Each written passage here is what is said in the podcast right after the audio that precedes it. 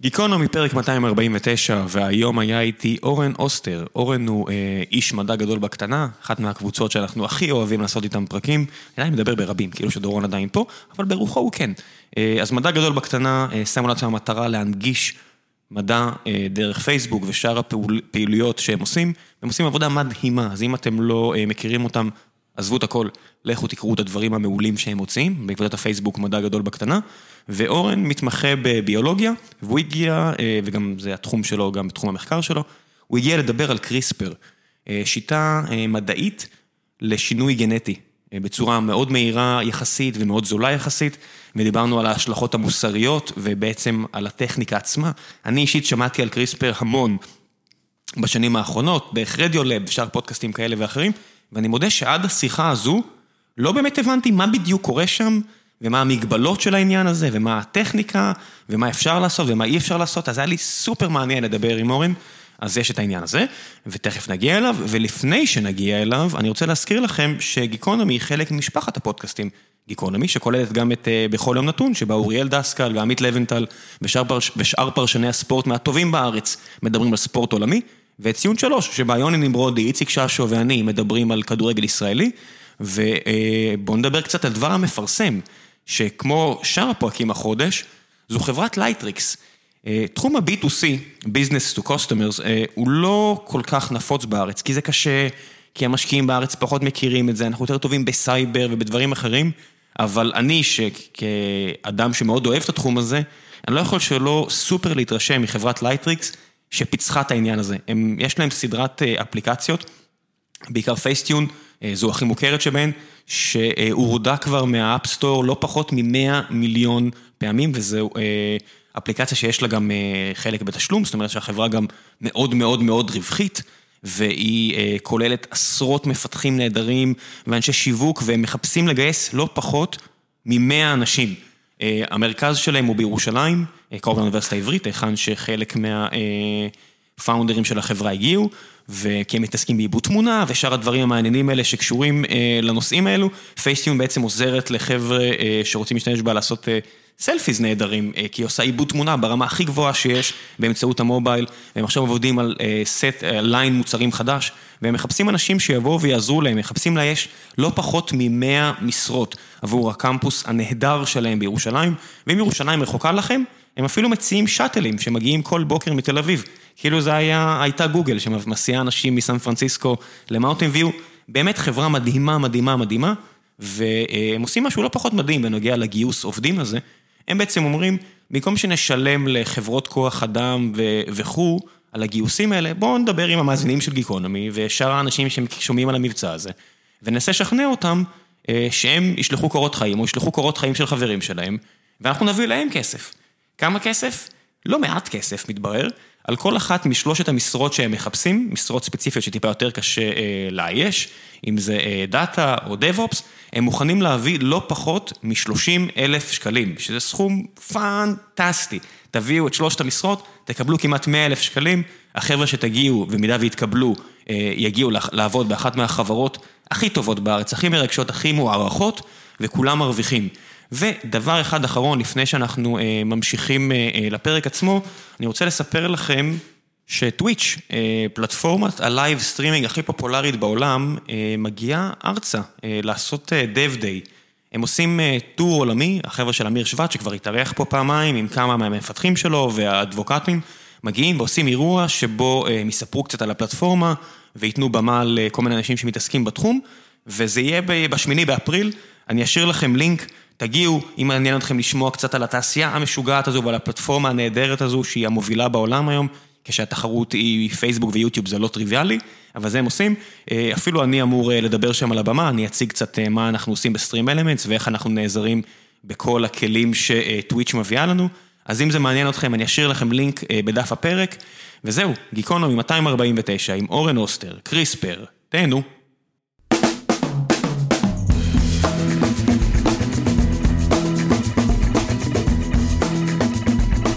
גיקונומי פרק 249, והבוקר נמצא איתי אורן אוסטר ממדע גדול בקטנה. בוקר טוב. מה העניינים? מעולה. אה, אז אנחנו הולכים לדבר היום על קריספר, על מה זה, למה זה אחד הדברים הכי חשובים כנראה שפיתחו יודע מה, 10-20 שנה האחרונות? אפשר להגיד.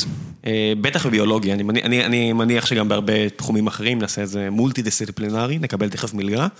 אה, נדבר קצת על ההשלכות המוסריות, המדעיות, ולפני כן, תגיד לנו בכלל איך אתה יודע את הדברים האלה, מה חקרת, מה למדת? קודם כל למדתי תואר שני במיקרוביולוגיה וחקרתי קריספר. חקרתי את הקריספר לא על בני אדם ולא על תינוקות, אלא על חיידקים, איפה שגילו אותו, ועל זה נרחיב בהמשך. וגם אני כותב מדע גדול בקטנה כבר כמה שזה- שנים. שזהו, זה, התואר הזה מבחינתי סוגר את זה. כן, ומדע גדול בקטנה, אתה חייב להיות מעודכן בכל מה שקורה. ברור, יש עדר של טוקבקיסטים שיקרא לך את הצורה אם תפספס תו.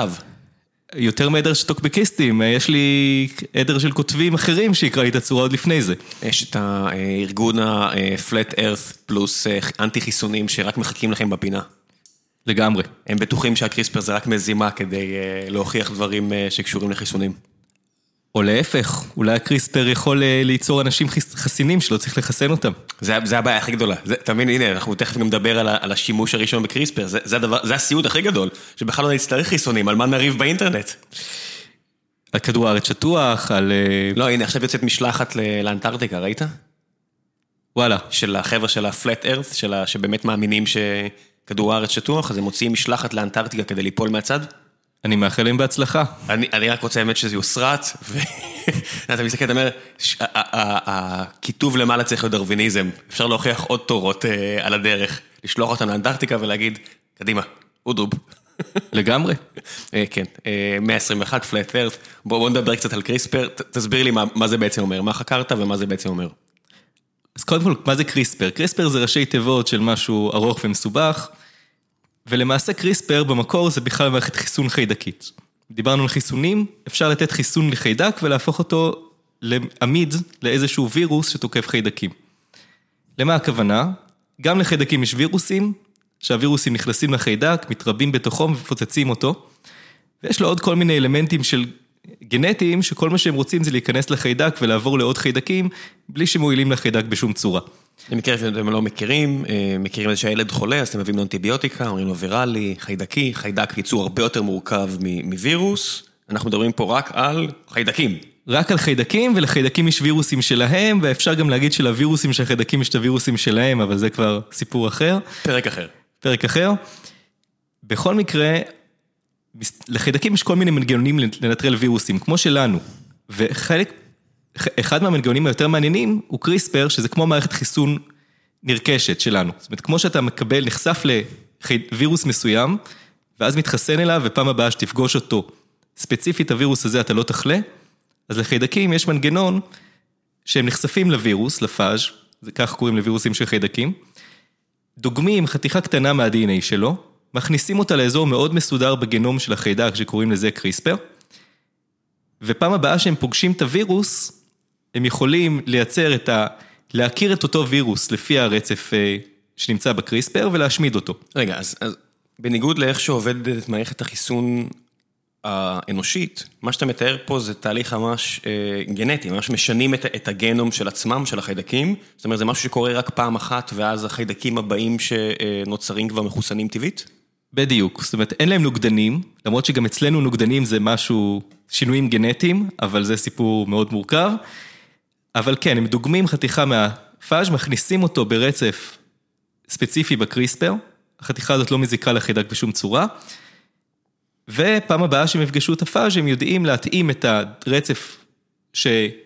שהועתק מהקריספר, זאת אומרת שנוצר מאותו רצף אה, זיכרון, ולנטרל את ה-DNA שנכנס. מה זה רגע, רגע, איך הנס הזה קורה? זאת אומרת, מגיע וירוס, יצור יחסית מאוד מאוד פשוט, שרק רוצה, לא יודע מה, לחיות, ועל הדרך הוא עושה איזשהו נזק לחיידק. החיידק לוקח חתיכה מה-DNA של הווירוס, מכניס אותו, חותך, חותך, מכניס באמצע את ה-DNA הספציפי, איכשהו הנס הזה קורה, מתחבר, יש DNA חדש. למה ההוספה של ה-DNA, ש-DNA זה רק אה, רצף הוראות לייצור חלבונים פחות או יותר, אם נפשט את כל הסיפור הזה, איך הסיפור הזה אה, מונע את הנזק שהווירוס עושה? אז ככה, DNA למעשה זה כמו אותיות. זאת אומרת, זה, זה רצף, מה זה DNA, איך הוא בכלל עובד? תחשוב על זה בתור ספר בישול. זאת אומרת, יש לך רצף שלם של מילים, נגיד תוסיף קמח, ביצים, סוכר, חלב, יוצא לך בן, חיידק, או בן אדם לצורך העניין. ואז אתה יכול, אה, חתכת את ה-DNA הזה, פגעת בו, לא נוצר לך וירוס.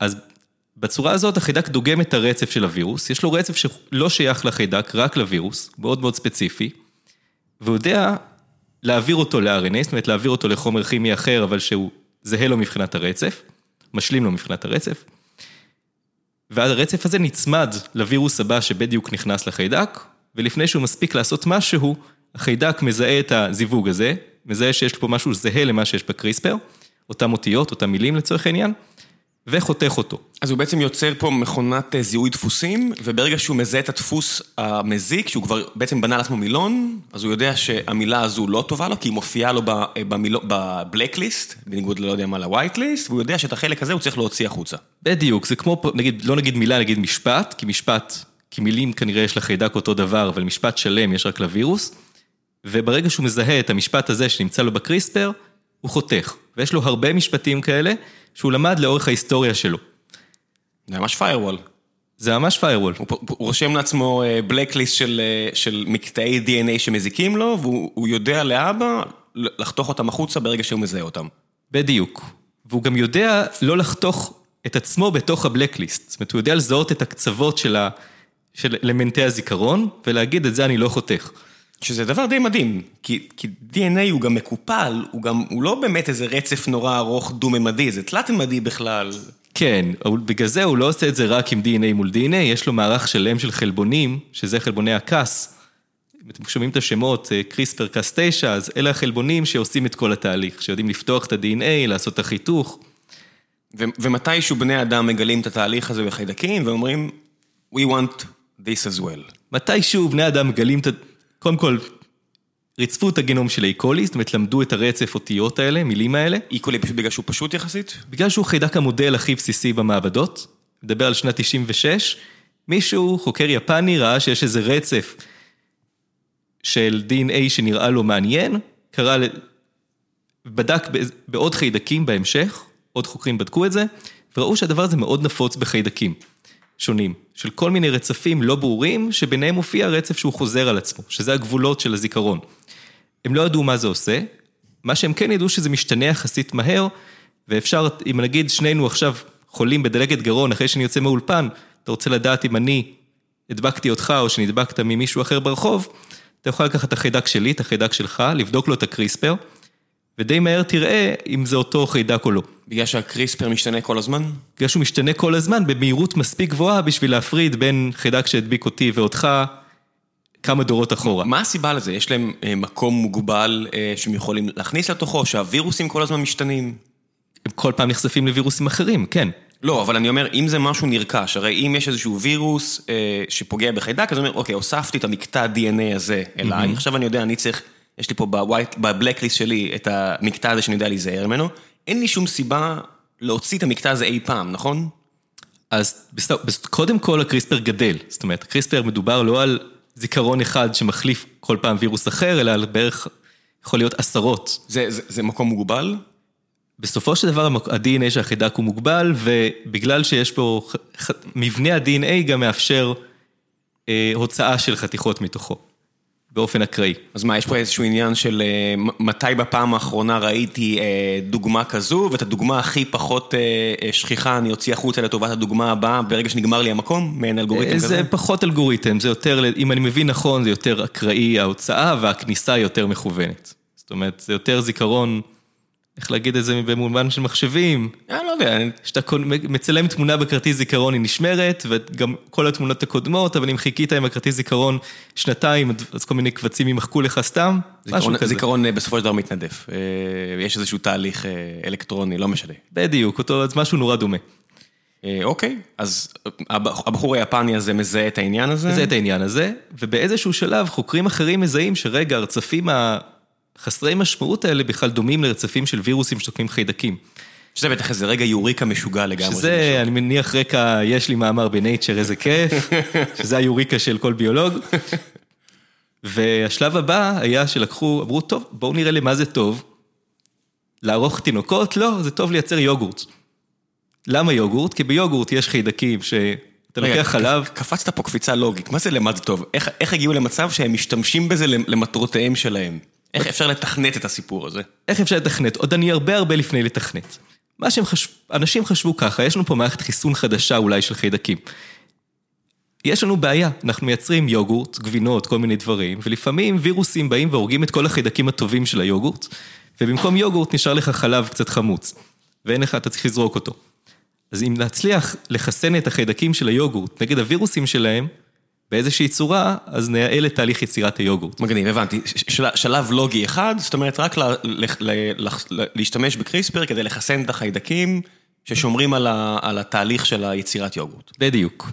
ובגלל זה לקחו את חיידק סטרפטוקוקוס טרמופילוס, שזה חיידק שמעורב ביצירת מוצרי חלב, וחקרו אותו. ופה יש פה מזל מאוד גדול, אני אגיד את זה בהמשך. לקחו את החיידק, הדביקו אותו בווירוסים שהורגים את החיידק הזה, 99.99 מתו, אבל האחוזון הקטן מאוד ששרד, הוסיף לקריספר שלו חתיכה, או כמה חתיכות, של הווירוס. כן, איזה, איזה רגע יורי כזה. זה כבר רגע יוריקה, זה כבר הוכחנו, אם קודם רק ראינו שהרצפים האלה דומים לווירוסים של חיידקים, ואולי זה מקרי ואולי זה לא, פה הוכחנו שזה לא מקרי, ושהקריספר הוא מערכת חיסון שבאמת מגינה על החיידק ולומדת. אנחנו מדברים פה על סוף שנות ה-90 בערך? פה אנחנו מדברים על 2005. אה, זה לא מזמן, אוקיי. זה ממש 2000, לא מזמן. אז 2005, אה, יושבים חוקרים אה, איפשהו, אתה יודע להגיד לי איפה? איפה? אה, מדובר על כמה קבוצות מחקר בעולם, חלק מהם אה, מוחיקה שיושב בספרד, ועוד כמה שיושבים בארצות הברית, ואחד שיושב ברוסיה. זה הסיני שיושב בהרווארד לעומת החבר'ה שיושבים בסטנפורד, זה, זה הקטע שלהם? זה קצת יותר מאוחר, אוקיי. זה הגיע. אוקיי, אז, אז יושבים כמה קבוצות, חוקר, כמה קבוצות אה, מחקר, ומצליחות בעצם להוכיח שקריספר זה באמת מערכת חיסון. בשביל היוגורט, חושפים את החיידקים, החיידק הכי bad ass בפיטרי דיש נשאר אה, מחוסן, והוא כבר מעכשיו חסין לווירוסים שפוגעים ביוגורט. בדיוק, והוא עכשיו יכול להתרבות, ולייצר אחלה יוגורט שעמיד לאותו וירוס מאוד מאוד ספציפי שבדקו אותו. אוקיי, מה השלב הבא? והשלב הבא זה, למה אני אומר קודם כל שהיה פה מזל מאוד גדול? כי כשאני עבדתי עם אי-קולי, אף אחד לא יודע איך להפעיל את המערכת קריספר של האי-קולי באופן טבעי. את הלמידה שלה. זה אומר שאם היו עושים את אותו ניסוי באי קולי במקום החיידקים של היוגורט, לא, אולי לא היה לנו קריספר היום. לא היו יודעים את התופעה. כשאתה מתאר את זה, לא יודעים להפעיל, זה נשמע יותר מורכב מאשר לחשוף אה, קבוצת חיידקים לווירוסים, פשוט לראות מי מהם שורד. אני מניח שיש פה איזשהו שלב שפספסתי. לא, לא, הכוונה היא שאם אתה היית עושה את אותו ניסוי בדיוק של לקחת אי קולי, לשים לו וירוסים, אי קולי מעבדתי רגיל, אני לא מכיר את כל הזנים של אי קולי. אי-קולי מעבדתיים, לשים אותם עם וירוסים ולהפעיל את ה... ולתת להם הגנה כזאת, זה לא היה עובד. כולם היו מתים? כולם היו מתים, או שהיו שורדים במקרה דרך מנגנונים אחרים, אבל כרגע לא יודעים באופן טבעי, אלא אם משהו השתנה מאז שעשיתי את התואר, להפעיל את, ה... את הקריספר של האי-קולי. בבירור יש לו? בבירור לכל בבר... החיידקים יש את העניין הזה? לא לכל החיידקים, לבערך 50, 40, 50 אחוז מהחיידקים ורוב הארכיה, שזה חיידקים אה, דומים לחיידקים, נגיד את זה ככה. אבל לאי קולי גם יודעים באופן מלאכותי להפעיל את זה, לעשות לו כל מיני מוטציות, כדי שיפעילו את הקריספר, אבל לא יודעים איך ליצור תנאי סביבה, איך להדביק בווירוסים שיפעילו את הקריספר. כשאתה אומר אה, ליצור, אה, לשנות את ה, בעצם את, ה, את אותו איקולי או חיידקים אחרים, זה פשוט לחשוף אותם לחומרים כאלה ואחרים, או לחשוף אותם לווירוסים כאלה ואחרים כדי בעצם לעורר את, ה, את התהליכים האלו? כן, כשאני מדבר על חיידקי היוגורט, אני מדבר על פשוט לחשוף אותם לווירוסים וזה קורה, או זה קורה לפעמים באופן תמידי, רק צריך את הווירוס כדי שיזכרו אותו. יש לי אלף שאלות בראש, אבל אני אני רוצה להתקדם פה בסיפור, כן. ואני עוצר את עצמי. יאללה. אז אז אנחנו, אה, אז החבר'ה האלה מפרסמים בנייצ'ר, אני מניח שמוחות ברחבי העולם של ביולוגים וחוקרים מתפוצצים, ואומרים מה עוד אפשר לעשות עם הפיסת מדע המדהימה הזו. בדיוק, והשלב הבא זה רגע, בואו נראה מה קורה אם אנחנו יכולים לחתוך, יש לנו פה אלמנט שחותך DNA באופן מאוד ממוקד. אתה יכול ממש לכוון, כמו טיל אה, מונחה, לכוון את המספריים הקטנות האלה שחותכות DNA, ואז וואלה, אתה יכול לעשות כל מניפולציה שאתה רק רוצה בעולם. אוקיי, אז, אז, אני, אני, אז אני חייב להתעקש, אני לא מבין את העניין הזה, אפילו ברמת המדע הפופולרי. אה, אם אני חושף אה, חיידק לווירוס מסוים, אז אני מבין בעצם מה קורה, כי המקטע הזה של הווירוס ייכנס פנימה ל-DNA של החיידק. איך אני משתמש בתהליך הזה כדי לשנות DNA באמצעות אותו אה, תהליך במקומות אחרים, ב-DNA של לא חיידק. כן, אז ככה, קודם כל איך, איך זה עובד? הווירוס עוד לפני שהוא נכנס לחיידק, רק כשהוא מתחיל להכניס את ה-DNA שלו, אנחנו לא רוצים שהוא יפעיל אותו, כי אז הוא די מהר יהרוג את החיידק. החיידק עושה בו חיתוך באותו מקטע שמוכר על ידי הקריספר. ברגע שהוא מתקרב מספיק אליו? ברגע שהוא נכנס, מכניס את ה-DNA שלו לתוך החיידק, הקריספר מזהה את ה-DNA הספציפי הזה, עושה בו חיתוך, ואת השמדת הווירוס עושים מנגנונים אחרים ברגע שיש חיתוך. עכשיו, מה שמעניין פה שיש לך חיתוך שהוא נורא נורא ממוקד, שזה משהו, אתה יודע, אתה לא יכול, בספר בישול אתה רוצה לחתוך את המתכון, אתה יכול לקחת מספריים, לקחת טיפקס, איך חותכים DNA בצורה נורא ממוקדת זה קשה, זה לא משהו... טכניקות מאוד מורכבות לבצע את זה. ועכשיו יש לך שיטה שהיא יחסית פשוטה, אתה יכול לייצר במעבדה, במקום את הרצף אה, הזה שדומה ל-DNA, לייצר אותו באופן מלאכותי על איזה רצף שאתה רוצה בעולם, להפעיל את החלבונים של ה Cas, החלבונים שעובדים עם הקריספר, ולחתוך איזה רצף שבא לך. זה הטכנולוגיה המהפכנית. זה, זה, זה נשמע כמעט טריוויאלי, אבל אני מניח שלא. זהו, זה כמעט טריוויאלי, אבל זה לא. קודם כל, זה באמת המדענים מ... אה, נראה לי סטנפורד, אם אני... יש את הקבוצה בהרווארד של הבחור שכולם כתבו עליו, הבחור הסיני הזה שיושב 18 שעות במעבדה וכנראה כן. יקבל את הנובל שלו, ויש את הקבוצה בסטנפורד שמתחרה בו. זהו, אז הקבוצה שמתחרה בו למעשה עשתה את הצעד הזה ראשונה, אבל הוא עשה את הצעד הזה ב... לא בחיידקים, אלא בתאים כמו שלנו, שזה דורש כל מיני התאמות למערכת שהם יוכלו לפעול בתנאי הסביבה של התאים של בני אדם, למשל. וזה עובד באחוזים טובים? זאת אומרת, אני מתחיל את התהליך, אני יודע שאני אצליח? בביולוגיה, קודם כל, אף פעם אתה לא יודע שאתה תצליח. יודע, אנחנו מייצרים חיסונים, אנחנו עושים כל כך הרבה דברים עם ביולוגיה, בטח ביולוגיה, בוא נגיד, אורגנית, אני יודע מה... זה עובד באחוזים, אין לי כרגע את המספרים, זה עובד באחוזים יחסית גבוהים, זה משתנה כמובן ממערכת למערכת, כל סליין או כל בעל חיים יעבוד לך קצת אחרת. אמ, וזה גם יחסית זול ופשוט ביחס לשיטות שעשו אותו דבר, אולי אפילו ביותר יעילות, אבל עלו לך המון כסף והמון זמן והמון עבודה, והיום אתה יכול לעשות את זה נורא ב easy. ומשתמשים באותם חיידקים? אז באופן נורא מפתיע, אה, כן, כן. זאת אומרת, המנגנון קריס, קריספר Cas 9, המקור שלו זה באמת סטרפטוקוקוס טרמופילוס וחיידקים שדומים לו, לא מ E. coli למשל. זאת אומרת, את אותם חיידקי יוגורט, אפשר להגיד שהמשיכו איתם קדימה. יש מערכות שמקור שלהם גם בחיידקים אחרים, אבל כל מה שבכותרות זה אותה מערכת. אז רגע, לפני שאנחנו ממשיכים עם קריספר ושינויים גנטיים ובעצם כל הטוב הזה שאולי אה, הולך לרדת או רע שהולך לרדת על העולם, אה, מעניין אותי שמגלים דבר כזה. ואנחנו מדברים פה, סך הכל אני מסתכל על זה מהנקודת צרה של בן אדם. הרי כל העניין הזה של אנטיביוטיקה התגלה כדי להילחם בחיידקים. עכשיו יש פה איזשהו, איזושהי הבנה מאוד בסיסית ומדהימה שקשורה למערכת החיסון של חיידקים. אי אפשר להשתמש בזה, לא כדי להשתמש בהם בתור אה, פועלים שחורים על DNA, אלא כדי לפגוע להם במערכת החיסון נגיד, אני יודע. האמת היא שזו תשובה, שאלה ממש טובה, והתשובה היא שהמעבדה שעבדתי בה, אה, מפתחת דברים מאוד דומים. זאת אומרת, כן, אתה יכול... אז קודם כל, מערכת החיסון של החיידקים זה לא דווקא דבר רע לנו. לא, אנחנו, המייקרוביום שלנו מלא בחיידקים שאנחנו חייבים אותם בגוף כן, שלנו. כן, אבל גם החיידקים שרעים לנו, אפשר להגיד, אנחנו לא בהכרח אוהבים את זה שהם מקבלים כל מיני חתיכות DNA ממקומות אחרים. כי לך תדע מה יהיה. כי יכול להיות בהם, בהרבה מקרים, עמידות לאנטיביוטיקה, שזה הסכנה הגדולה שלנו. שזה קורה כל הזמן. שזה קורה כל הזמן, ולמעשה באמצעות קריספר אתה יכול באופן תיאורטי לחתוך את אותם... את האזורים שבעצם לומדים להיות מוגנים מאנטיביוטיקה, כן, או בעצם למדו כבר רטרואקטיבית? זאת אומרת, אתה יכול לחסן את החיידקים באופן תיאורטי לעמידות לאנטיביוטיקה. לאותם גנים ש... כשאתה אומר לחסן את החיידקים לעמידות לאנטיביוטיקה, זה בעצם אומר בפועל לחתוך את המקטע שהם משתמשים בו ב-DNA שלהם, כדי להיות עמידים לאנטיביוטיקה? עוד בדרך, עוד פחות ב-DNA שלהם, יותר ב-DNA חיצוני. זאת אומרת, ברגע שהם יקבלו איזה DNA זר שיש בו איזה גן לעמידות לאנטיביוטיקה, או שיושב להם מחוץ ל-DNA הטבעי שלהם, אז הוא ייחתך ויושמד, ואז הם יישארו רגישים לאנטיביוטיקה. זה למשל... זה נשמע לי, אתה יודע, לא פחות מרגש מאשר כל דבר אחר ששמעתי שקשור לקריספר. כן, אלה טכניקות, אה, אלה דברים שחמים בעולם הזה.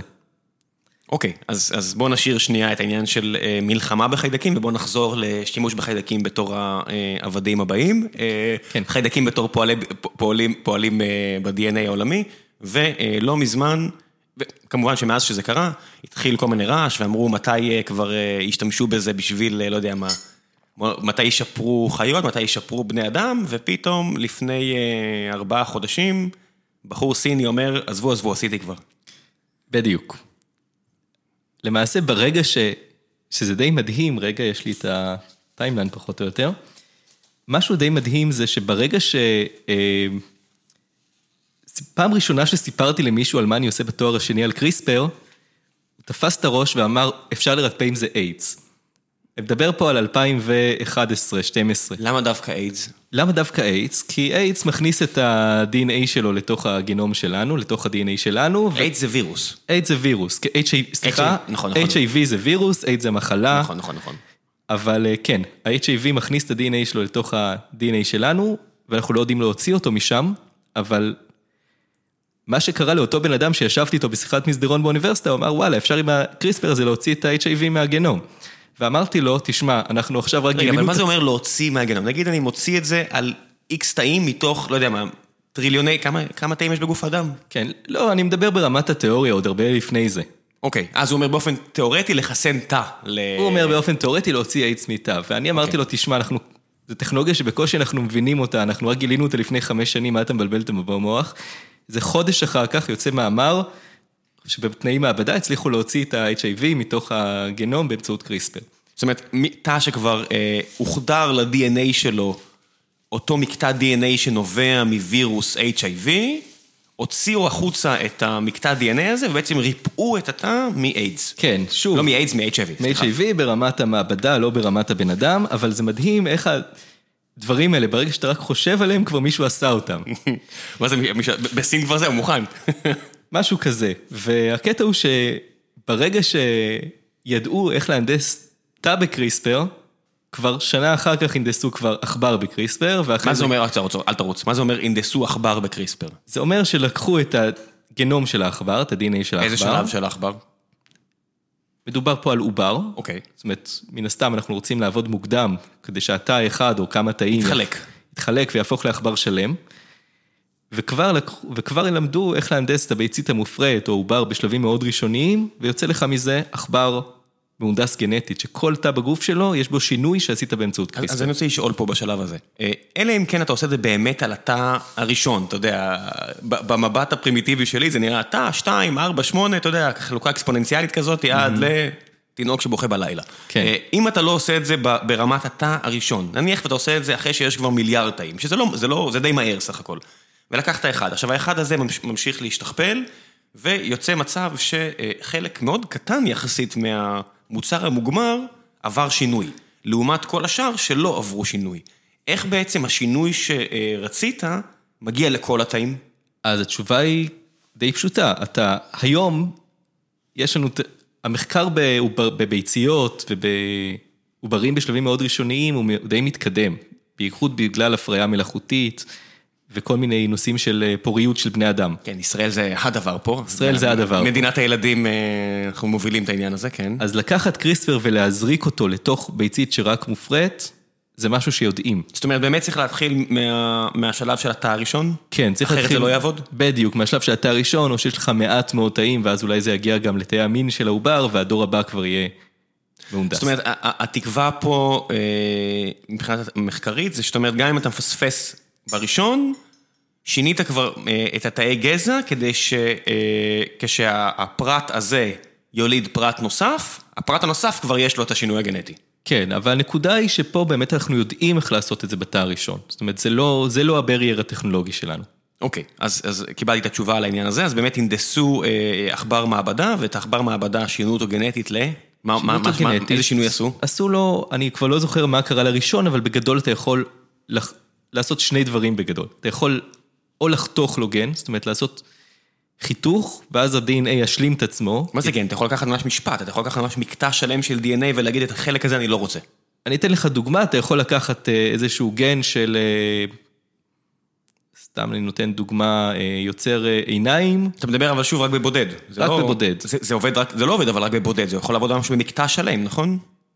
כן, אבל גן הכוונה, גן זה מעשה, זה כמו אה, מתכון. זאת אומרת, גן לעיניים כחולות למשל, סתם אני זורק, זה מתכון שאומר, העיניים שלך יהיו כחולות.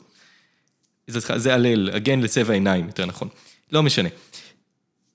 הנקודה היא שאתה יכול לקחת איזשהו גן, נגיד גן לפירוק לקטוז, פירוק אה, של סוכר חלב, אתה יכול, אתה רוצה לייצר עכבר שלא מפרק לקטוז כדי, כדי לחקור את התופעה הזאת, ואתה לוקח באמצעות קריספר וחותך את הגן לפירוק לקטוז. אבל זה לא מכריח, בעצם מה שאתה אומר, לא מכריח אה, את החלק הזה ב-DNA להיות צמוד? זאת אומרת, הרי אנחנו כבר יודעים היום שיש תכונות או כל מיני, אה, לא יודע מה, מאפיינים של אה, יצור חי, שמושפעים מהרבה אזורים ב-DNA. זאת אומרת, אזור פה, אזור פה, אזור שם, אזור פה, והקומבינציה שלהם יוצרת איזושהי תכונה, נכון? כן, אבל אתה בסוף, בכל חיתוך כזה, בגלל שהוא נורא נורא ממוקד, אתה רוצה לחתוך גן אחד. אם אתה רוצה לייצר עכבר שיש לו עשרה חיתוכים כאלה, אז אתה עושה את זה באמצעות, בתהליך או באמצעות כמה דורות, או באמצעות כמה זריקות של קריספר.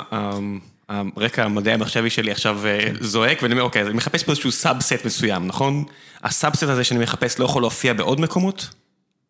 אז נתחיל עם זה בצורה כזאת, אתה, רוצ- המטרה שלך כחוקר, או כרופא שמשוגע שמהנדס ילדים, לא משנה, נגיע אליו. זה לשנות איזשהו, איזושהי תכונה שיש, נתחיל עם גן אחד, שיהיה פשוט. אתה אוקיי. יכול לעשות לו שני דברים. דבר ראשון, אתה יכול לחתוך את הגן הזה, אתה יכול לשים שם, לעשות לו את החיתוך הזה שדיברתי עליו, ואז תוך כדי החיתוך, כמו שאתה חותך חוט ותופר אותו שוב, ואז יש לך חלק מהחוט שנעלם, שזה זה יכול להיות הרבה אותיות, מעט אותיות, וואטאבר. יש לך איזושהי כמות אותיות שנעלמת, ובאותו רגע שהצלחת להעלים אותה, גרמת לפגיעה בגן. אוקיי. וזה דרך אחת. דרך שנייה שאתה יכול לעשות, אתה יכול להזריק DNA שי- שיעבור רקומבינציה, זאת אומרת שיעבור איחוי לאותו מקטע שאתה חותך, ואז אתה יכול גם להוסיף גן חדש שלא היה במקור. ואנחנו יודעים איך לדחוף באזור נורא ספציפי? כן, זה אנחנו יודעים לייצר DNA שידחף באזור הספציפי שאנחנו חותכים. איך העניין של ההוספה למקום ספציפי עובדת? אתה מייצר לו קצוות שעוברים רקומבינציה, זאת אומרת, קצוות שדומים לאותו DNA שחתכת, והמנגנונים התאיים כבר ידעו לאחות אותו. זאת אומרת, הם מחפשים איפה הקצוות האלה מופיעים, הם מחפשים איפה יש חיתוך, ברגע שיש חיתוך יש מנגנונים שמתקנים, ואז אתה יכול לדחוף לו כל מיני מקטעים הבנתי. שיתאימו כדי שייכנסו. ואז אתה יכול למשל לגרום לעכבר שלך להיות זורח, ב... להכניס לו גן ממדוזה ושיהיה זורח בחושך. תחת UV. תחת. זה הכל אבל גם מתבסס תחת ההנחה שכל רצף כזה של אותיות, כל גן בעצם הוא לא, הוא אחד חד ערכי, זאת אומרת הוא עושה משהו אחד. שאנחנו יודעים היום שזה כבר לא כזה נכון, נכון? זהו, אתה, ההנחה שלך הבסיסית זה שאותו רצף של DNA נמצא במקום אחד בתוך כל הגנום הארוך של הבעל חיים. ושאין טעויות, ושהחיתוך לא קורה בטעות בעוד עשר מקומות אחרים. כי הוא מזהה את אותו אה, רצף אותיות במקומות אחרים גם. בדיוק, שאולי הוא מזהה בטעות דברים אחרים ואומר וואלה אני אחתוך פה. שזה אנחנו יודעים, כי כבר השלמנו את הריצוף, אנחנו יודעים שהרצף הזה, שהרצף אותיות הזה יהיה, למשל, אנחנו יכולים לדעת בוודאות שהוא מופיע רק פעם אחת נניח. כן, זה אתה יכול לדעת, אבל יש לך בעיה כי אתה אומר וואלה, זה ביולוגיה, זה לא מדעי המחשב. גם יש מדעי המחשב ויש רעש הרי. יש רעש, יש טעויות. זאת אומרת, מספיק שזה נגיד יהיה רק אות אחת, תשע מתוך עשר אותיות, אז הוא יעשה טעות, משהו כזה. נכון, יכול להיות שהוא יעשה טעות בתשע מתוך עשר, או יעשה טעות ויחתוך סתם כי... כי. קרה איזה תהליך טעות. וזה משהו נורא מסוכן. כי אם אתה עובד עם עכבר מעבדה, אז לא נורא. אם אתה עובד... אז כן, הוא זרח ויש לו עין שלישית, אז בסדר. בדיוק, הוא זרח ויש לך עוד איזה מוטציה שאתה אפילו לא תדע, כי אתה לא תשאל אותו איך, הוא מרגיש. כן, מזדעקים עכשיו כל החבר'ה של החיות, אני מכבד את זה, ובוא נמשיך. כן, אבל אם אתה עובד פה עם בן אדם, ואתה עשית לו שינוי ועוד שינוי שאתה לא יודע איפה הוא ומה הוא, אתה יכול לעשות לו נזקים. שזה נגד כל אמנה בינלאומית למחקר בבני אדם. שזה אומר, אני לא חושב שאין עדיין אמנות שנוגעות ל... הנדסה גנטית? להנדסה גנטית בקריספר, אני חושב, אני חושב שפשוט זה עדיין חדש מדי בשביל ש... על זה אבל זה ברור לכל בן אדם במערב שדבר כזה הוא לא הגיוני. זה ברור לכל בן אדם שדבר כזה צריך לעשות בצורה מאוד שקולה, מדודה ואחראית. זה הייתי אומר.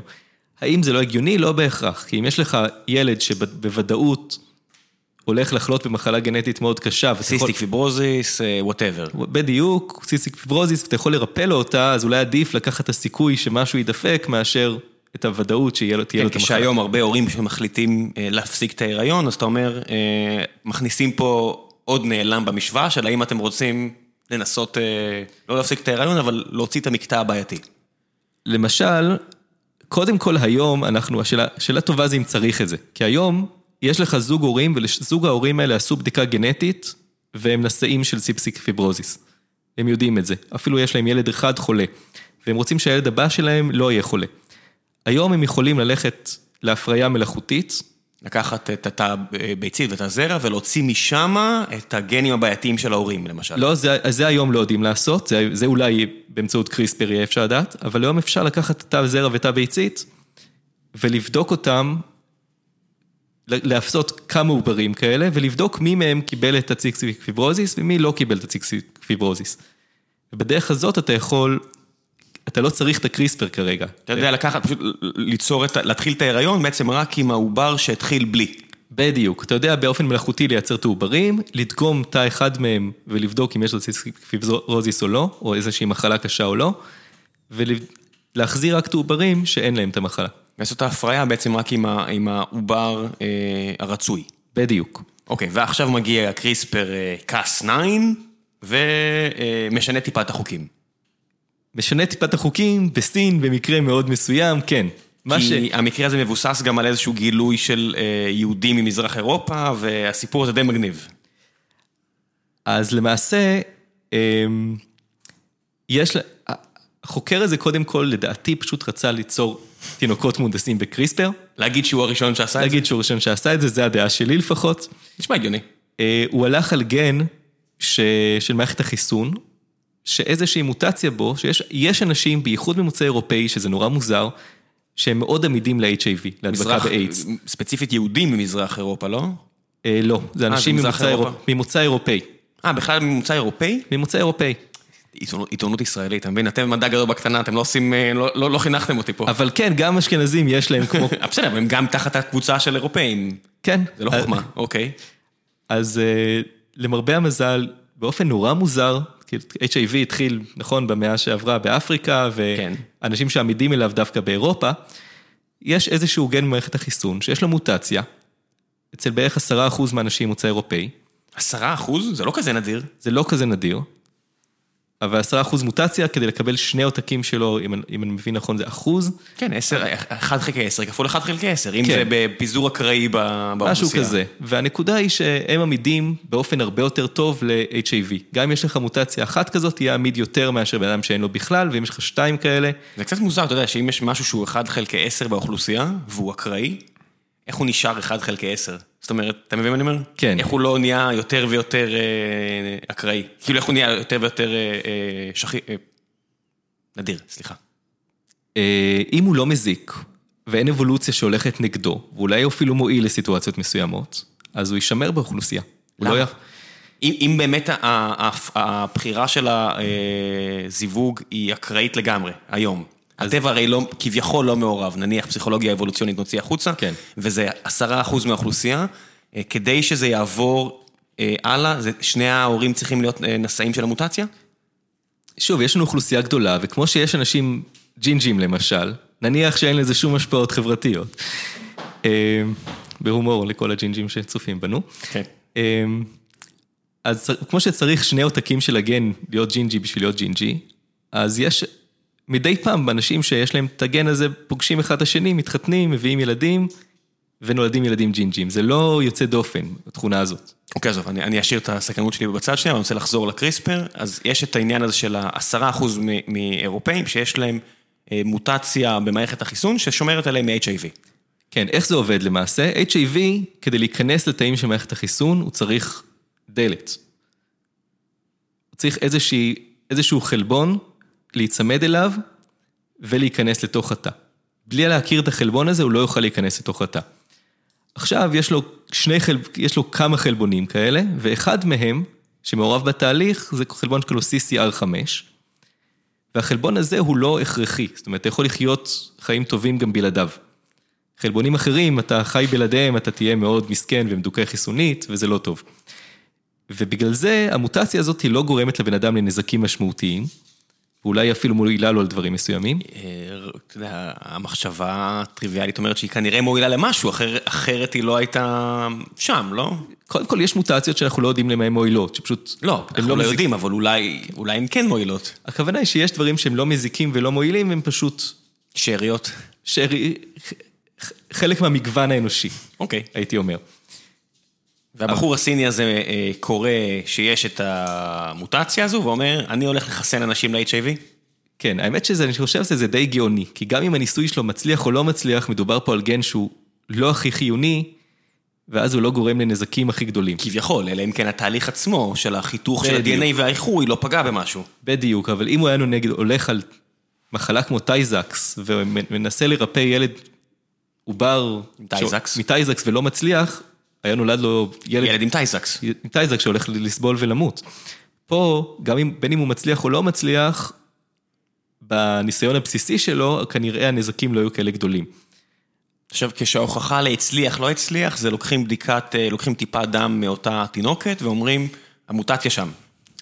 למעשה, ניכנס לזה בזמן שאני אסביר את התהליך, כי זה קצת יותר מעניין. אוקיי. Okay. ומורכב. אז למעשה מה שהוא רצה זה באמת לייצר את התינוקת, שהתאים שלה לא תהיה את הדלת הזאת שה-HIV יכול להיכנס דרך התא. לפחות רוב הזנים של ה-HIV.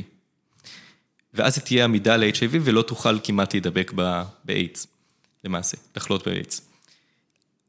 אה, ואז הוא ביקש, הוא ביקש מהורים שהאימא אה, בריאה, זאת אומרת לא נשאית ל-HIV, והאבא נשא ל-HIV, לבוא אליו ולעבור את הטיפול הזה. למה דווקא הורים כאלה? זו שאלה נורא מעניינת. הלו HIV לא מדבק סתם בעיתוש, אבא לא אמור להדביק את הילדים שלו באופן טבעי. מדובר פה גם באנשים שהם נשאים מטופלים, זאת אומרת לא בחולי איידס, אלא באנשים שחיוביים ל-HIV וחיים עם תרופות ובריאים כמוני וכמוך עם קצת תופעות לוואי של התרופות, אבל לא מעבר.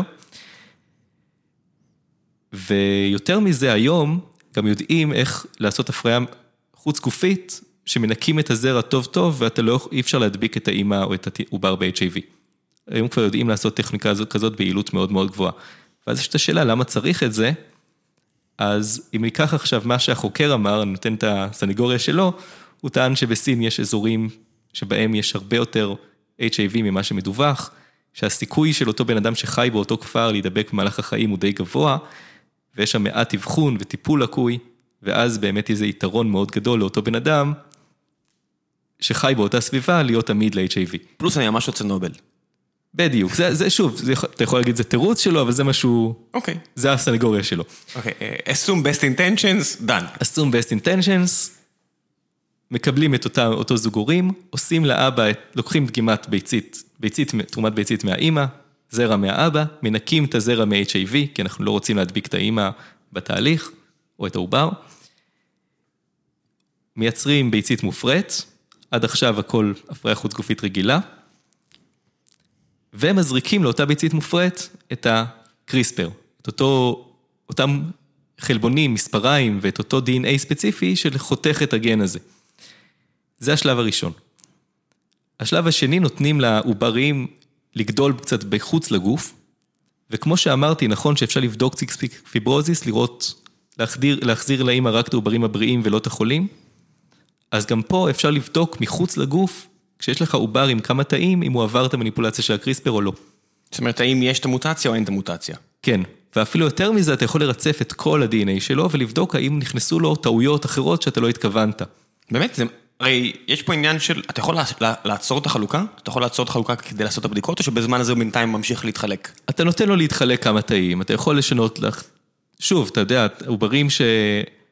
היום מייצרים להפריה מלאכותית, הרבה פעמים שומרים עוברים בחנקן נוזלי, וכש... הבנתי, אז אין בעיה, אוקיי, זה סתם שאלת בורות, אוקיי, אז אין בעיה לעצור, בינתיים אתה מרצף, בודק. בינתיים אתה מרצף, בודק, עושה את כל הבדיקות, רואה שעובר קיבל את המוטציה שרצית, לא קיבל מוטציות אחרות, ואז אתה יכול להחזיר אותו ל... לרחם. לרחם. מדהים.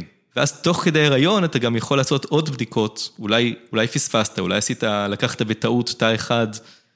בריא מאוד ולא לקחת... מה, רגע, רגע, מה זה אולי פספסתי? לקחתי, הוצאתי, הקפאתי בחנקן, ריצפתי, בדקתי, מה זה אולי פספסתי? אולי בריצוף הזה ספציפית, יש לו, לעובר נגיד שמונה תאים, לקחת תא אחד שהוא בסדר, ושאר התאים נוצרה בהם איזו מוטציה. בדרך. הרי אתה לא בדקת את כולם. כן, אז אתה עושה שוב בדיקת... אה, אה, מדגמית, כי לוקח... בדיקה של, אה, איך קוראים לזה, מי שליה, של תאים מה- מההיריון, מעובר, בודק אותם שוב, רואה שהכל בסדר, ואז שהתינוק נולד, בודק שוב, רואה שהכל בסדר, כי בהיריון אתה עדיין יכול לעשות הפלה אם צריך, ודאי. יש משהו נוראי.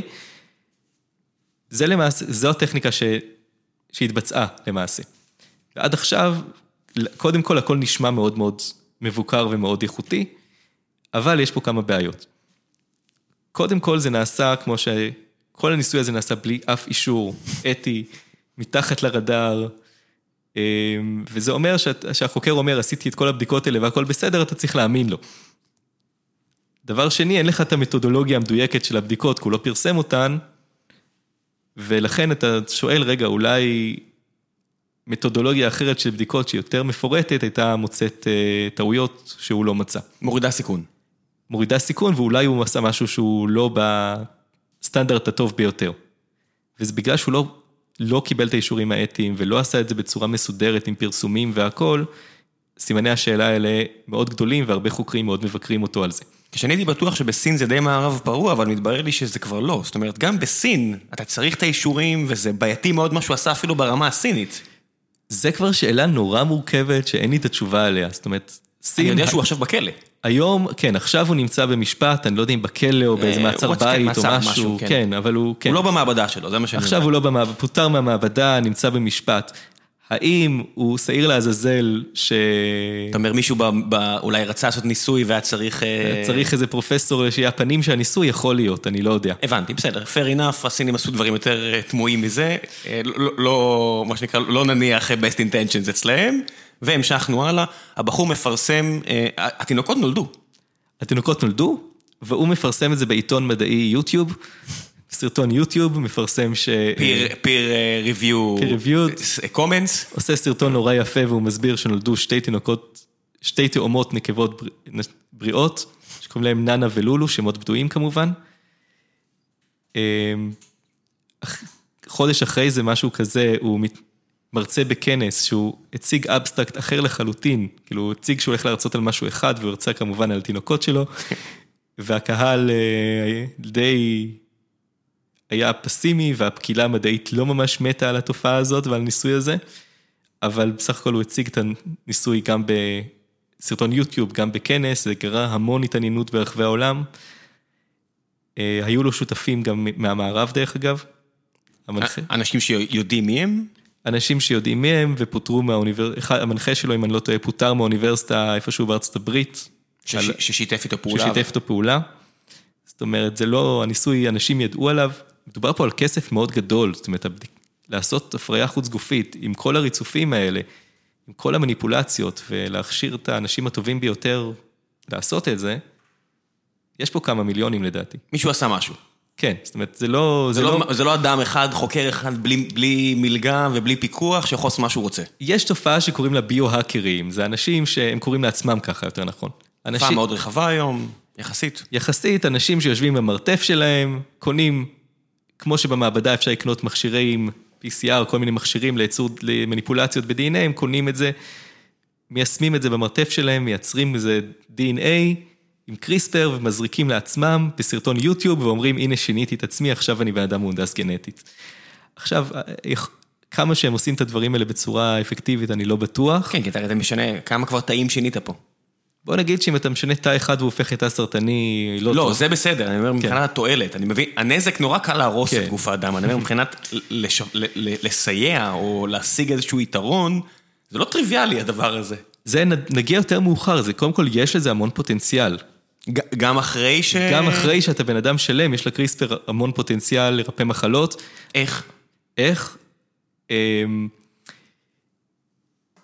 טוב, נגיע לזה עכשיו. בכל מקרה, יש מחלות, נגיד, ניתן את הדוגמה. יש עכשיו מחקר קליני שהולך לה- להתבצע במדינות המערב, לא בסין, פעם ראשונה בקריספר.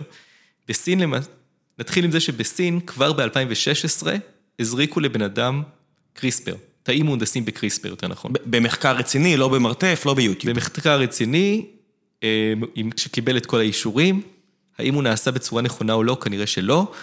כי יש הרבה ביקורות, ממש עכשיו, יש הרבה מאמרים בעיתונות הפופולרית שמבקרים גם את הדרך שעקבו אחרי חולים, ושבדקו אם הם בסדר ואם הם בריאים. אז יש פה סוגיות אתיות נורא מורכבות שכנראה גם לא נעשו כמו שצריך ב-100%, אבל לקחו אנשים שהם חולי סרטן במצב קשה ואפילו סופני, ורצו שמערכת החיסון שלהם תתקוף את הגידול הסרטני. מה הבעיה? מערכת החיסון שלנו יודע, יודעת לא לתקוף אותנו, כדי שלא... לא אוטואימיון דיזיז. בדיוק, אחרת יש מחלות אוטואימוניות. ויש לנו מנגנונים שמבקרים את זה שמערכת החיסון שלנו לא תתקוף תאים שלנו. אבל כשמדובר על תאים של סרטן, אתה לא רוצה את זה, אתה רוצה שמערכת החיסון תתפרע. והם הצליחו להוריד איזשהו... יש דרך אגב תרופות שמונות את... יש גן לו PD-1, שהוא גורם לזה שמערכת החיסון שלנו לא תתקוף את התאים שלנו, ויש תרופות שמונעות את הפעילות של הגן הזה, כדי שמערכת החיסון תילחם בגידולים סרטניים. אדמה חרוכה. אתה בעצם נותן איזשהו אה, אה, שינוי גנטי, בעצם אתה אומר לגוף להתחיל לתקוף את עצמו, בגלל שיש פה גידול סרטני שיצא נכון, לרוע המזל, סרטן נורא קשה לתקוף, וכל טיפול כימותרפיה זה אדמה חרוכה הכי קשה שיש, למשל. כן, מסוג הדברים האלה שעוד מאה שנה מהיום אנחנו נגיד, וואו, לא יאמן שככה טיפלו באנשים חולים. אני רק יכול לקוות. אני בטוח. אין, אתה יודע, HIV הרי נפטר בגלל שזה היה כל כך הרבה בכותרות, סרטן כיום. אז בוא נחזור לקריספר. אז קריספר, אז אתה יכול לקחת תאי של מערכת חיסון שהם ספציפיים נגד הגידול, לא תוקפים את שאר הגוף. זאת אומרת, יודעים לזהות כל מיני אלמנטים על הגידול שהם שונים מרוב התאים שלנו ולתקוף אותם.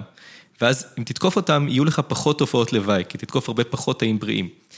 ואם תוריד לאותם תאים, באמצעות קריספר, את אותו חלבון, שגורם להם לא לתקוף תאים שלנו ולהתפרע, אז הם יתקפו את הגידול ביעילות הרבה יותר גבוהה. הם יתקפו גם תאים אחרים, אבל אולי באחוזים מספיק טובים רק את הסרטן. בדיוק, ואז שוב, אם אתה משווה את זה לטיפולים מקובלים שגורמים להרבה יותר תופעות לוואי, אז יש לך טיפול נהדר, שהוא גם יעיל יותר, וגם הוא יעיל יותר כי אתה מבטל ב-100% את הפעילות של החלבון הזה, לא לוקח תרופה במינונים מסוימים ומבטל אותו נגיד 50%, וגם אתה עובד עם תאים שהם מאוד מאוד ספציפיים נגד הגידול. ואתה יכול אפילו באמצעות קריספר נוסף, דיברנו על פעמיים קריספר, לכוון אותם עוד יותר טוב נגד הגידול. זאת אומרת, אתה מזהה ממש את הדפוסים הגנטיים של ה-DNA של, של אותם תאים סרטניים, ואתה ממש שולח טיל ספציפית נגדם. בדיוק, אתה עובד עם תאים ש... סרטניים שיש להם מאפיין גנטי מסוים שאתה יכול לזהות. זה בתקווה שיש מאפיין כזה. בדיוק, אם אין לך בעיה, אתה לא... סרטן זה המון מחלות שונות וכל אחת... אלפי מחלות, כן. כן. אבל ברגע שזיהית שאתה יכול לתקוף אותו, אתה גם באמצעות קריספר מהנדס תאי מערכת חיסון של אותו בן אדם, שלא יתקפו, ממש של אותו בן אדם שהוצאו ממנו, ומחזיר אותו, אותם אל אותו בן אדם. זאת אומרת, זה ממש יהיה תרופה אה, מיוחדת לבן אדם ספציפי, זאת אומרת, יכול להיות שמערכת החיסון שלי עובדת טיפה שונה משלך, אז אני אצטרך אה, אינדוס טיפה שונה. אתה צריך את אותו, אותו סוג אינדוס באמצעות קריספר, אבל התאים שלי ושלך, בגלל שהם שונים, אז ברגע שאני מזריק לך את אותם תאים שלך, הם לא יתקפו את הגוף שלך. אם הייתי מזריק, הייתי מייצר תאים גנריים, נגיד רק מהגוף שלי, ונותן אותם לכל חולי הסרטן בעולם. אז הם פשוט יתקפו, כי לא יהיה את, הרצף הספציפי הזה, הרי אנחנו אנשים מאוד ייחודיים סך הכל. זהו, אז אותם תאים יעשו להם הרבה יותר תופעות לוואי, כי זה כמו השתלה מבן אדם אחר. כן. אה, איזה דבר מדהים זה. כן. זה ממש לנצל את העובדה שאנחנו מיוחדים בשביל לעזור לאנשים. כן, זה, זה למעשה ניסוי שעשו ב-2016 ו... כביכול בסין? בסין, לא כביכול, עשו אותו. לא, כביכול עשו אותו כמו שצריך, אני אומר. כן, עכשיו, הכתבה עכשיו הייתה שהרבה פעמים אתה עושה ניסוי, יש לך חולים, החולים, חלק מתים מכל מיני סיבות. חלק מתים כי הם חולים נורא בסרטן. כן, אבל חלק מתים מסיבות אחרות. מישהו מת מהתקף לב, מה קרה לו? אתה לא יודע. הוא, אתה יודע, מערכת החיסונית שלו שבורה, הוא איש מאוד חלש, אז הוא פגיע מאוד. אה, או שכן או שלא, או שאולי הטיפול עשה לו משהו רע, אתה לא יודע. יש לך בן אדם שסתם עוזב את הכפר שלו, הולך למקום אחר, הולך להגר לארצות הברית. לפי מה שהבנתי, יש עכשיו הרבה ביקורת על זה שהחולים קצת נעלמו למעקב מכל מיני סיבות, וזה אומר שקשה לך אחרי זה להבין. נעלמו למעקב, כל מי שנפגע מהטיפול נעלם ממעקב? אה, לא, הכוונה היא לא, לא ברמה הזאת של קונספירציות, ברמה של, אתה יודע, שכאילו לא עשו כמו שצריך את המעקב. מדובר פה גם על מספר חולים יחסית קטן, אז יש הרבה ביקורת עכשיו על הדרך שבה אם אנחנו באמת עקבנו אחרי הניסוי הזה כמו שצריך, ויודעים להסיק מסקנות. אז אז הרבה יותר מעניין אותי, אה, אתה מספר שעכשיו יש ניסוי במערב, אה, שמה, ה-FDA או המקבילה האירופאית שלו מפקחים עליו? הניסוי עדיין לא התחיל, אבל הולך להתחיל בקרוב, שכן, שהולך להיות תחת, תחת פיקוח של גופים מערביים, זאת אומרת, הפיקוח פה כנראה יהיה באמת כמו שצריך. גם סרטן? גם חולי סרטן? אה, לא, מדובר פה על חולים בשתי מחלות של אותו, שקשורות לדם, בטא טלסמיה ואנמיה חרמשית. אנמיה חרמשית זה מחלה שיש אותה בעיקר אצל אפרו-אמריקאים, שחורים. בעיקר אצל אנשים מוצא כי זה אפריקאי. בגלל מלריה. כי מה שנותן להם את הבעצם פגיעות לאנמיה, בעצם גם מציל אותם. מ- מה שנותן להם את הפגיעות לאנמיה, מציל אותם ממלריה. כן, אם אתה נשא של הגן של אנמיה חרמשית, אבל יש לך רק עותק אחד פגום ואחד בריא, אתה תהיה יותר עמיד למלריה, ותהיה בריא בסך הכל. אם יש לך שני עותקים פגומים של אנמיה חרמשית, הלך עליך, יש לך מחלה מאוד קשה, שהתאים נראים כמו חרמש, כמו ירח כזה, איזה זה משוגע זה לגמרי, ראיתי תמונה של זה, זה לא ייאמן כן. שבן אדם חי ככה. זהו, התאים, יש, יש את ההמוגלובין נוצר בצורה לא תקינה, גורם לכל מיני אה, אגרגציות, כל מיני אה, הצטברויות של החלבון הזה בתוך התא, ואז הוא מקבל מכה קטנה, הופך לצורת חרמש, ואז הוא יכול לעשות המון נזקים. בגלל הצורה שלו שהיא לא אופטימלית אה, ספירלית כזו, מעגלית. קודם כל, לא סופח חמצן בצורה יעילה, אז יש לך אנמיה. דבר שני, הוא, בגלל הצורה הזאת הלא מעגלית, הוא יכול להיתקע בכל מיני כלי דם קטנים ולסתום אותם, ולעשות אה, נמקים ונזקים. נורא. זו מחלה באמת נוראית. מחלה נוראית. אבל אחת התרופות למחלה הזאת, וזה נורא מעניין, זה מסתבר שיש לנו, שהיינו עוברים, היה לנו המוגלובין של עובר, המוגלובין שהוא שונה מהמוגלובין שלנו, שסופח חמצן גם בצורה יעילה, סופח יותר חמצן? סופח יותר חמצן, ואותו המוגלובין עוברי, אם אנחנו מצליחים לייצר אותו באותם תאים של אנמיה חרמשית, אז הוא מבטל את ההשפעות המזיקות של אנמיה חרמשית. רגע, רגע, רגע. אותם... התאים שמייצרים את ההמוגלובין הפגום שגורם לאנמיה חרמשית או לבטא טלסמיה, אם אנחנו מצליחים לגרום להם לייצר אפילו איזושהי כמות של המוגלובין עוברי, אז הוא מצליח למנוע את הנזקים האלה. אבל אני, אני, הרעיון הוא לא שאני אשנה את התא הזה שמתחלף כל הזמן, אלא איפה שנוצרים התאים האלה, לא? אני מתחיל, זהו, אני מתחיל כמובן, כמובן, בתאי דם אדומים של בני אדם אין גרעין, ולכן אנחנו מדברים על התאים שיוצרים אותם ומכינים להם את כל החומרים. זאת אומרת, תאים דם אדומים אין להם בכלל DNA, אי אפשר לעשות להם שום שינוי, אבל תאי מח עצם שיוצרים אותם, שם אנחנו משנים. אז באופן טיפוסי יש תרופות שיודעות, לה- שגורמות לגוף לייצר את ההמוגלובין העוברי, ובאמת עוזרות לאנמיה חרמשית ולבטא טלסמיה. איך זה עובד אבל? אם אני משנה קבוצת תאים, אה, תאי עצם, מח עצם. כן. ברור, מח עצם, איך זה נתפס? איך השינוי הגנטי נתפס אחרי שכבר בן אדם שלם? איך זה... אה, אתה, אתה מבין את השאלה? כן, אז הנקודה היא שקודם כל היום יש תרופות שעושות את זה, שגורמות לתאים לייצר אבל זה לא מה שאתה. צריך לקחת כל הזמן? בדיוק, צריך אה, לקחת אותם הבנתי, כל אוקיי. הזמן, ויש להם תופעות לוואי די- די לא נעימות, הבנתי, אוקיי. אבל המחקר עכשיו נועד לשנות את אותו גן שמבקר את הייצור של ההמוגלובין עוברי, באיזה תא? בתא של מח עצם, לקחת מבן אדם תרומת מח עצם, עצמית, זאת אומרת לקחת מאותו חולה את המח עצם שלו, לשנות אותו באמצעות קריספר, שייצר יותר המוגלובין אה, עוברי. זה זה- משנה את הצורה הבעייתית של החרמש אצל החולים. זהו, להחזיר את תאי המח עצם לתוך אותו בן אדם, פשוט להחזיר אותו לדם, בסדר, שעושים. אז החזרתי איקס תאים בריאים, לא בריאים, איקס תאים אה, משופרים גנטית, או משונ... אה, שעברו שינוי גנטי. החזרת כן? המון המון תאים שעברו שיפור גנטי, ועכשיו יש לך, הדם של אותו בן אדם, תאי מח עצם הם לא מתים, הם תאים שיודעים להכפיל את עצמם ולהישאר לאורך טווח. זו הסיבה שתרומת מח עצם, אותו בן אדם, היא להמשך... אפקטיבית, נכון. היא אפקט, בדיוק, היא אפקטיבית להמשך חייו של הבן אדם. אז פה אתה מחליף חלק מספיק גדול מהתאי דם שלו, כדי Mm. למזער את הנזקים של המחלה. מדהים. כן. זה אז מדהים. באותה צורה אפשר, לא יודע, לרפא לוקימיה? בתצורה הזאת אפשר לרפא, אנחנו מדברים על מחלות, אה, פחות לוקמיה, כי זה לא מתח... לוקמיה אתה צריך להרוג את כל מח העצם של הבן אדם ולהחליף אותו. ולהחליף אותו. פה אתה גם כנראה יכול לעשות את זה, אבל להרוג מח עצם של בן אדם זה משהו נורא קשה. מה זה להרוג? אני לא יכול פשוט להחליף לאט לאט הכל? זאת אומרת, אני אעשה את אותו תהליך מאה פעם, מתישהו ייגמר המאה, אה, כי בעצם אני לוקח, אני לא יודע מה אני לוקח, אני לוקח. כן, אם אתה מדבר על לוקמיה, זה תאים שמתחלקים נורא נורא מהר, אני אתה לא לא יכול. להחליף אותם, הם יתרבו. לך יותר מהר. פה אתה מדבר על תאים שמתחלקים רגיל, ואתה פשוט מוסיף להם... לאט לאט. לאט לאט מוסיף להם עוד תאים שיהיו תקינים. כן, אם אני, אעשה- אם אני אעשה את התהליך כשאין שואף לאינסוף, החלפתי כבר את כל המח עצם. בוא נגיד שאם אתה עושה את התהליך מספיק כדי שאותו בן אדם יהיה פחות חולה ויוכל לתפקד רגיל, שיפרת את חייו בלי תרופות. עזוב, אני. מדבר עכשיו תיאורטי, עזוב עלויות ואת כל העניינים האלה. תיאורטית, כשאני אעשה את התהליך מספיק פעמים, החלפתי את כל המח עצם, בעצם כל האמת היא משוכפל בקצב רגיל. אני לא לגמרי יודע איך, אם זה עובד ברמה כזאת או לא אפילו, אבל זה עובד מספיק טוב בשביל לתת לבן אדם איכות חיים. בתיאוריה, זה הניסוי בתיאוריה. שרוצים לעשות. זה הניסוי שרוצים לעשות, ואנחנו נקווה לתוצאות טובות בו. איזה מדהים זה, תחשוב גם המהפכה הסוציולוגית הזאת, שהמחלה הראשונה שבמערב מנסים לרפא, זה מחלה שפוגעת בשחורים, שיש כל כך הרבה בעיות שקשורות לאוכלוסייה שחורה, אפילו ביולוגית, שהזניחו את זה, ואני שומע רק לאחרונה על כל מיני עניינים כאלה גנטיים, והדבר הראשון שמנסים לרפא זה בעיה שמאפיינת כמעט רק שחורים.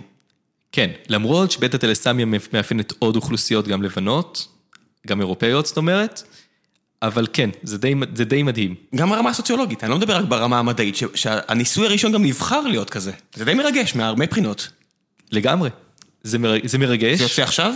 זה יוצא עכשיו, מתי בדיוק הניסוי יתחיל אני לא יודע, אבל זה איפה? ממש חדש חדש. בכל מיני מרכזים בארצות הברית, אה, בקנדה, הביאו את האישור באירופה. באופן גורף להרבה קבוצות מחקר? יש, יש כמה קבוצות מחקר כנראה, איך בדיוק הם קיבלו את האישורים, שוב, לא יודע, אבל הם הולכים לעשות את הניסוי הזה בכמה מקומות שונים במערב, וזה נורא מעניין. אז, אז זה בעצם הניסוי הראשון בקריספר אה, מחוץ- במערב, מחוץ לסין. מחוץ לסין, עזוב, במערב, אה, לשימוש בקריספר למטרות ממש על- נעלות. למת- בדיוק. השימוש הראשון בקריספר שמתבצע בתוך בני אדם. כשהעתיד אה, בתקווה לא ייראה כמו גטקה שבסרט גטקה מאמצע כן. שנות ה-90, כשכל זוג הורים אה, משנה מה שהוא רוצה, איך שהוא רוצה, כדי להנדס את הילד שלו להיות הכי טוב שיש. מק... מקווה, אני חושב שיש המון, המון אתיקה סביב זה. יש גם המון פרקטיקה, זאת אומרת, לעשות... נתחיל עם זה שבשביל להנדס ילד אתה צריך לעשות הפריה חוץ גופית, זה קצת יותר קשה מאשר להיכנס להיריון באופן טבעי לזוגות שהם פוריים מראש. אה, זה אומר שאתה לוקח את כל הסיכונים של אולי מוטציות לא צפויות שלא תצליח לעלות עליהן בזמן. זאת אומרת, גם אם יש לך, גם אם יש לך את היכולת התיאורטית לעשות גטקה, אני חושב שאנחנו מאוד רחוקים ממצב שההורים אשכרה יבחרו בזה. יאללה, בוא נעבור קצת לשאלות מהקהל, אה, יש לא מעט. אה, שנייה אחת, יש פה... הנה, זה אלו. למי שלא מכיר, פורום החיים עצמם של גיקונומי, אני מספר בדרך כלל כמה אה, ימים לפני כל אה, הגעה של אורח, מספר מעט על אורח, ואז נותן ל, ל, לחבר'ה מה, מהפייסבוק אה, לשאול שאלות. אה, אז בוא נתחיל. אה, אחז ישראלי שואל, זו בטח שאלה שתעלה המון, עד כמה שההתעסקות בגרעין האטום הייתה מפחידה והרתיעה רבים, אני חושב שההתעסקות בנושא הזה מפחידה פי כמה וכמה. איך מצליחים לנתק את ההשלכות העתידיות של כזה מחקר מהמדע עצמו, מעניין ככל שיהיה. אז קודם כל, אותו מחקר ספציפי שעשו בסין באמת, הוא לא קיבל אישורים והקהילה המדעית מאוד מגנה אותו, ברובה. מי שחוקר, מי שדודנה, אותה אחת ש... שאגיד, המציאה את העריכה הגנטית בקריספר לפני פנג זנג, היא ממש אה, ביקרה בצורה מאוד, במילים מאוד חריפות את אותו ניסוי. די השוותה אותו לניסויים שנעשו בתקופות אפלות אחרות. שמנגלה. משהו כזה, ובסך הכל זה לא, זה לא משהו שהקהילה המדעית לוקחת בקלות ראש. מצד שני, מסתכלים גם על פוטנציאל, וכל טכנולוגיה יש לה, מסתכל על גרעין, כל טכנולוגיה אחרת, פוטנציאל, מה שנקרא, לטוב או לרע, יש פה המון פוטנציאל לרפא מחלות קשות, לרפא סוגי סרטן או מחלות גנטיות שהיום אין להם שום תרופה או שום תרופה יעילה. מעבר לכל מיני אה, שיפורים באיכות חיים של אנשים, זאת אומרת, אני מניח שאם היינו יכולים, אה, כל מיני אנשים שהם, אה, מה, מה המינוח היום? אה, מאותגרים אינטלקטואלית? יש, אתה יודע, ילדים שנולדים עם פיגור וכל מיני כאלה, שאני חושב שזה זה המונח, אם אתה יכול לזהות את הבעיה הגנטית ולשפר, זה, זה גם פנטסטי בעיניי, לא יודע. באופן עקרוני כן, שוב, תאים, את, תאי מוח נורא, הם לא מתחלפים כל כך בקלות כמו תאי מח עצם, אז יהיה קצת יותר מורכב גם להגיע לשם ולשנות אותם. לא, בתיאוריה, לא יודע מה, אבל, אולי אה, גלו שחלק מה... הרי היום, לא מזמן שמעתי, אה, אני חושב שאצל ג'ו רוגן או אצל מישהו אחר, הגיע אדם אה, אה, שנלחם במתנגדי החיסונים, אז הוא אה, הציג מחקרים, אמר שהיום אה, כבר יודעים שאוטיזם למשל, אה, מתחיל בשליש הראשון או השני של ה- של ההיריון. זאת אומרת, תחשוב שהיית יכול לזהות את זה ולתקן את זה עוד עוד בשלב הזה. איזה- איזה מתנה לאנושות. אין ספק, זאת אומרת, אם יכלת תיאורטית באמצעות כל שיטה אפשרית, גם קריספר, לשנות את ה-DNA של הבן אדם ולתקן לו כל מיני מחלות או פומים או דברים שפוגעים באיכות חיים ובחיים עצמם, נהדר. כן. אה, זיו ליידרמן אה, אומר, זה מדהים, ממש מעניין את הטכנולוגיה הזו. אה, אומר שאלה, זה קצת משהו שנגענו בו, האם יגיעו ימים שבהם יוכלו גם לשנות גנטית לאחר הלידה? האם או מתי נראה שכותבים קוד גנטי שירפא מחלות שהרפואה לא יודעת להתמודד עליהן, פשוט עושים upload לבן אדם אנושי חי וקיים? התייחסנו לזה, חביבי, זה קורה.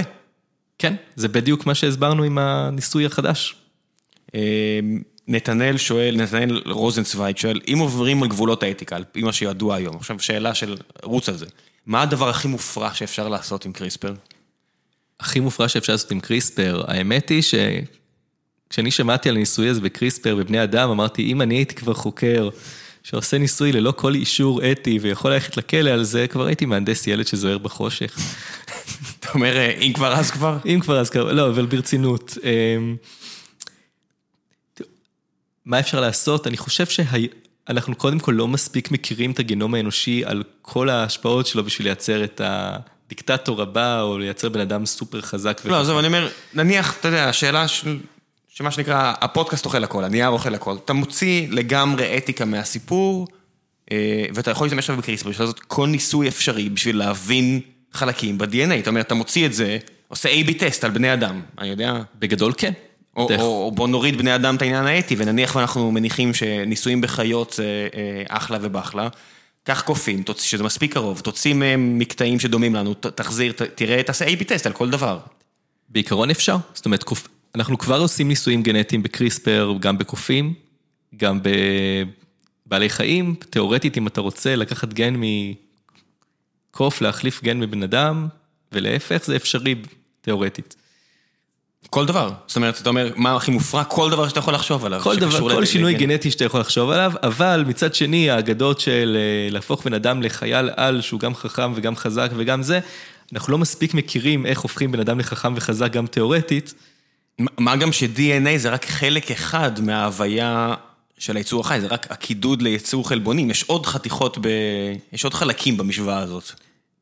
או שזו חתיכה כל כך גדולה שאתה אומר... לא, זו חתיכה כל כך גדולה, ובוא נגיד ששאר החלקים, אם זה לעשות לו משטר אימוני מגיל אפס, אנחנו כבר יודעים... לא, אני אומר, אפילו מהבחינה הביולוגית, יש עוד חלק, יש עוד דברים, לא? יש התנאים, תנאים של ההיריון, יש אה, מה שנקרא אפי גנטיקה, שזה גם משהו שאפשר... אפי גנטיקה כשינויים ב-DNA במהלך החיים. במהלך החיים או, או לפני החיים, אבל בסופו של דבר DNA זה משהו מאוד מהותי, ואנחנו מדברים פה על... כן יכולת לשנות לבן אדם המון תכונות, להפוך מנמוך לגבוה ומה ש... קראתי לא מזמן, אני חושב שהיה במוסף הארץ, או, או שזה או שהם תרגמו את זה ממקום אחר, את העניין הזה של ההבנה ש-DNA, בגלל שהוא לא דו-ממדי, אלא תלת-ממדי, אה, זאת אומרת, קרבה, זאת אומרת, גנים, לא רק מה הם עושים, אלא הם משפיעים גם על גנים לידם, בגלל המבנה של ה-DNA, איך שהוא מקופל והכל. אה, קריספר יעזור לחקור את זה למשל? שוב, במחקר קריספר עוזר ל... להמון דברים, זאת אומרת, כל דבר שאת, כל פעם שיש לך תרבית תאים או תא ואתה רוצה לחתוך DNA החוצה, או להכניס DNA חדש, הם משתמשים בקריספר במעבדה. זאת אומרת, לחקור את זה, זה יעזור הרבה. אה, דרך אגב, אינטראקציות מעניינות בין גנים, עכשיו פורסם מחקר שבדקו בעכברים שאין להם את הגן הזה שהורידו לילדות, שפגעו בו בילדות, אה, וראו שאותו גן גורם ל... אה, יותר, אותו שינוי גנטי גורם לעכברים לזכור יותר טוב, ללמוד יותר מהר, ואז צצו מלא מאמרים בעיתונות הפופולרית שהילדות האלה, הם גם, אה, יש להם מוח על. כן. שזה כמובן... שהשיפור הזה שנהוג אצל אירופאים, בעצם מוכיח למה אירופאים יותר חכמים. חס וחלילה. How גנטיקה, how genetics, אתה יודע, חוזרים תמיד. בואו נגיד שאם זה הוכח בניסוי אחד בעכברים, לא הייתי לוקח את זה לשום מקום מעבר, אבל כן. מה שכן... גם בעצם העובדה שאלה שעושים את הניסויים וזה שגילה את זה הוא סיני, אה, אתה יודע, עם כל הכבוד להרגשת העליונות האירופאית. קודם כל, רק לעשרה אחוז מאיתנו יש אה, איזושהי... לא, לא, בסדר, גם מי שרוצה להאמין באיזושהי כן. עליונות לבנה אירופאית, אני מזכיר להם שאת המדע הזה פיתח בחור סיני, בין השאר. בין השאר. שבטוח שאין לו את הגן הזה. לא, אולי יש לו, אנחנו לא יודעים. כן, אולי יש לו. אולי, אולי, אולי הוא עושה... כן, אולי הוא עשה את everything, אה, איך קוראים לזה, הבדיקה הגנטית וגילה שבעצם יש לו שורשים איפשהו במקום אחר. קשה ללמד. אה, קדם מוסול שואל, מה החרק הכי מעניין שצילמת? או. כי אתה גם אוהב חרקים ודו- חרקים, ודו-חיים. כן, אני מנהל את צילום פורקי רגליים, חרקים וזוחלים. הייתי אומר שטרף רגל, שזה... ארי נמל שנראה כמו גמל שלמה, זה נראה כאילו הדביקו פרפר, ארי נמל וגמל שלמה בדבק ויצרו חרק. מה הקטע? מה הקטע? אבולוציה מתכנסת. כאילו, יש לו רגלי טריפה שעוזרות לטרוף חרקים, ובהיותו טורף זה איכשהו באבולוציה נוצר גם בגמל שלמה וגם בטרף רגל, באופן בלתי תלוי. תשמע, זה נשמע כאילו הטבע עשה קצת קריספר משל עצמו. אה, הטבע עושה מניפולציות גנטיות מאז ומעולם. בצורה הרבה יותר אה, מוצלחת, פשוט יש לו זמן, זה הנקודה, אנחנו רוצים אה, מהר ועכשיו. אנחנו רוצים מהר ועכשיו, ובלי בלי המון יריות באפלה שלא, שלא שורדות כן, בדרך. טבע אומר, אין לי בעיה, יש לי מיליארדי שנים, אני אצליח. אה, נע- או לא יודע מה זה יצליח. נעמה סלע אה, שואלת, אילו מנגנוני פיקוח יש על הנדסה גנטית בעולם המערבי, בבני אדם ולא בבני אדם? זאת אומרת, איך שאתה, עכשיו אתה רוצה להתחיל לעשות ניסוי, מה התהליך שאתה צריך לעשות, ממי אתה צריך לבקש אישור? בגדול, ניסויים לבד, האתיקה הרפואית היא מאוד מורכבת, בייחוד כשמדובר בטכנולוגיה חדשה, אתה צריך אישורים מגורמים רגולטוריים, אה, בתי חולים, אתה צריך לעקוב אה, מעקבים מאוד צמודים, אתה צריך אה, להוכיח שהניסוי שלך באמת עבד בבעלי חיים מספיק טוב, ולא רק ניסיתי את זה בעכבר פעם אחת וזה עבד, בואו ננסה בבני אדם. במילים אחרות זה אתיקה מורכבת, אבל גם הרגולציה סביב זה מאוד חזקה. זאת אומרת, זה לא שעכשיו חוקר במערב יכול פשוט לקבל, להחליט שהוא עושה מה, זה ניסוי. ממש טפסים שאתה צריך להגיש, זה ועדות שאתה צריך לעמוד בפניהן. כן. נגיד בארץ, אם אתה רוצה לעשות ניסוי בבני אדם, איך זה עובד? הרי אין לנו FDA, אין לנו... אה, יש לנו את מה שנקרא ועדות הלסינקי, שעובדות ברמת בתי החולים, מפוקחות על ידי משרד הבריאות, וצריך לעב- לעבור אותם. זאת אומרת, הם מומחים, יש להם פרוטוקולים שצריך לעמוד, צריך לראות שהניסוי גם יהיה, לא רק שהוא יהיה בטוח, גם יהיה יעיל, כדי לא סתם לחשוף אנשים לטיפול חדש, שאין לך מדגם סטטיסטי מספיק, למשל. בגלל שאתה במילא רוצה יום אחד למכור את מה שאתה לא עושה לארצות הברית או לאירופה, אז אתה במילא כבר מכין מראש את, ה... את כל המסמכולוגיה לקראת FDA approval לא, וכאלה. בהכ... לא בהכרח, זו חברה שרוצה מקבלת, אבל צריך את האישורים של, את הוועדות שמתאימות לפי אותה מדינה. שבארץ זה נורא דומה ל... לרגולציה האמריקאית? יחסית כן. הבנתי. אה, עמרי, אה, יש עוד כמה שאלות, עמרי שואל, אה, מה בכלל הבעיה בהינדוס גנטי? למה לא להנדס בני אדם שיחיו יותר, יהיו יותר עמידים לסרטן ושאר המחלות? אז כמה תשובות. א' כל, אנחנו לא תמיד יודעים. אנחנו לא תמיד יודעים בבני אדם איזה צירוף גנטי גורם לך להיות עמיד לסרטן, בריא. אנחנו יודעים על כמה גנים שאנחנו לא רוצים אותם, שקוראים למחלות קשות. להגיד לך מה יהיה, מה הגן המושלם לבן אדם, אנחנו לא יודעים. אפילו שיער אנחנו לא יודעים. אנחנו, זהו, אנחנו יודעים חלק, כל מיני תכונות, אנחנו לא לגמרי יודעים להסביר הכל. זה דבר ראשון. דבר שני, בשביל כל מיני nice to have, אנחנו לא, לא נסכן בן אדם באפשרות לכל מיני מוטציות אחרות שיעשו לו סרטן וכל מיני מחלות קשות. אפילו אם זה סיכון קטן, אנחנו לא נעשה את זה בשביל שהילד יהיה לו עוד עשרה סנטימטר בגובה. יחס תשואה תשומה לא חכם בעליל. בדיוק. דבר שלישי זה, כמו שאמרתי, גם אם, גם אם אותו תהליך יהפוך להמוני ולא רק ניסויי, זה עדיין יהיה מאוד מאוד יקר. כמו רב רגע, שם. גם, גם הריצוף הגנטי, כולה לפני 20 שנה זה היה מה, מיליארדים, ועכשיו זה... אלף, כן, אלפים, אבל עדיין באיזשהו שלב מדובר פה בתהליכים מאוד, מאוד יקרים שדורשים הרבה כוח אדם מיומן. כן. ו... כן, בסופו של דבר אני, אני מפנה את מי ששואלים את השאלות האלה, תסתכלו מה קורה במערכת החינוך, הרי אה, כל הדיונים היום זה על לתת אה, פוטנציאל דומה לכל הילדים. אם יאפשרו, יש פה עניין, יש פה עניין סוציאלי, אתה יודע, אם אתה תאפשר להורים שיש להם את היכולת לשלו, להתחיל לילדים שלהם עם מדרגה כל כך הרבה יותר גבוהה מכל השאר, יש פה חשיבה סוציאלית, אתה יכול להגיד זה לא טוב, זה כן טוב, אבל יש פה את העניין הסוציאלי הזה של כמה יתרון גדול על שאר האוכלוסייה אה, אפשר יהיה להשיג. זה קודם כל. דבר שני שאני חושב עליו, תחשוב על זה, למה אבולוציה כאילו לא דאגה שכולנו נהיה גבוהים, חכמים וחזקים. אפשר להגיד שעצם העובדה שיש מגוון תכונות, אבולוציה אומרת רק תתרבו, כל השאר לא אכפת לי. לא, אבולוציה אומרת תתרבו ו... ותהיו מתא- תהיו מתאימים לעמוד ב- תהיו באתגרים. מתאימים לעמוד, אז למה, למה לא כולם... לא, שכולם מביאים לילדים, האבולוציה אומרת, טוב, די, ויתרתי. כן, אז בסופו של דבר אנחנו גם רואים שמגוון, שיש אנשים שהם רזים, שמנים, אה, גבוהים, נמוכים, זה כן משהו שחשוב ברמה אבולוציונית שהאוכלוסייה תהיה, מגוון גנטי. בדיוק, שיהיה מגוון גנטי, שאם מחר תהיה, יהיה פה שינוי אקלים ורעב קיצוני, אז אותם אנשים שהם נורא גבוהים, חזקים וחסונים, אולי לא היה להם מספיק אוכל בניגוד לאחיהם היותר נמוכים. שצריכים פחות קלוריות. שצריכים פחות קלוריות והיום הם אה, נמוכים ושמנים נניח, אתה יודע. יש, אפשר, זה דוגמה נגיד קיצונית, אבל דוגמה לעמידות לווירוסים ועל כאלה, לך תדע. אה, בפועל זה נושא שהוא כל כך הרבה נעלמים, שאתה יודע, לנסות לרדד אותו לאיזה משוואה ב... האמת היא שיש, במקרה הזה אנחנו יודעים למשל, שאותה מוטציה שהחוקר הסיני ניסה לתת לאותן עוברות, קשורה לתחלואה יותר חמורה בקדחת הנילוס המערבי, מחלה שמקבלים מעקיצת יתוש. באמת? כן, זה אומר... שוב זאת... יתוש, תראה, כמו עם מלאריה ואנמיה. אבל הפוך, הפעם אותם ילדות, במידה והמניפולציה שלהם דומה למה שיש בשטח, הן יכולות לחלות יותר קשה במחלות שהגן הזה, שהוא מגן עליהם מאיידס, אבל גורם להם, הוא נחוץ למחלות אחרות. אין ארוחה חינם. אין ארוחות חינם. אה, יונתן שואל, יונתן אה, מלמנט שואל, האם יש תוכנות סימולציה שמצד אחד מכניסים אה, קוד DNA ואחרי שמריצים אותו אפשר לראות איזה סוג של אורגניזם יצא?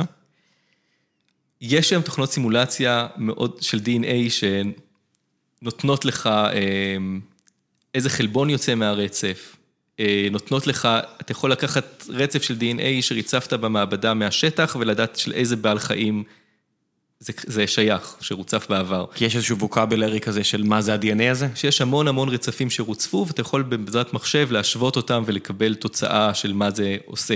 כי יש איזושהי בדיקה, לא יודע מה, אני אומר, באמת, אם אני חושב במונחים של מחשב, מישהו עכשיו מבקש, בוא תכניס לי את זה, ואז אתה יודע, יודע אוטומטית, אה, עצור, זה, זה אנטרקס? כן, זה, זה מחשב, זה הכל, אה, זה הכל מאגרי מידע, מתויגים, ואתה יכול לדעת איזה, מאיפה הגן הזה הגיע, באיזה שכיחות. מה שאתה, להגיד שאתה יכול לקחת DNA ולהפוך אותו ליצור שלם, אנחנו מאוד רחוקים משם. אה, אז יש פה שאלות קצת על כל מיני דברים שענינו עליהם. אה, שוב, כל מיני דברים, בואו נראה אם יש משהו אחר שלא ענינו עליו. אה,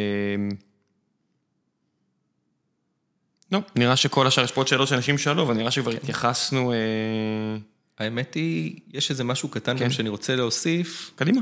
אז מה שמעניין זה שלמרות שהחוקר הסיני עשה את הבדיקות עוד לפני החזרה של העוברים לרחם, אחת מהתאומות קיבלה את המוטציות בשני העותקים שלה, של הגן, גם מהאימא וגם מהאבא מה שהיא קיבלה, והשנייה קיבלה רק בעותק אחד, מה שאומר שהיא לא לגמרי חסינה ל-HIV.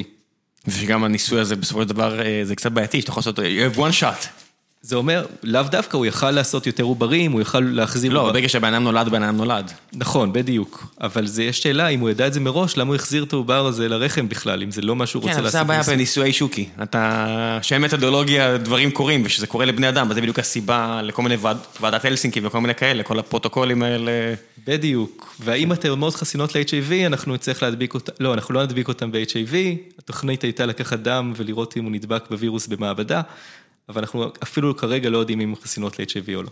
אבל אני מניח שאם, אתה יודע, תיאורטית, אם באמת יגלו שזה דרך טובה לחסן ל-HIV, אה, עם כל הרעש והצלצולים והבן אדם הזה שישאר בכלא כנראה כמה שנים, או שכן או שלא, או שכן או שלא, אה, יכול להיות שזה חיסון ל-HIV. יכול, לדעתי, זה, זה לא יהיה חיסון ל-HIV. למה? קודם כל, כי אנשים לא הולכים להיוולד בהפריה מלאכותית רוב האוכלוסייה.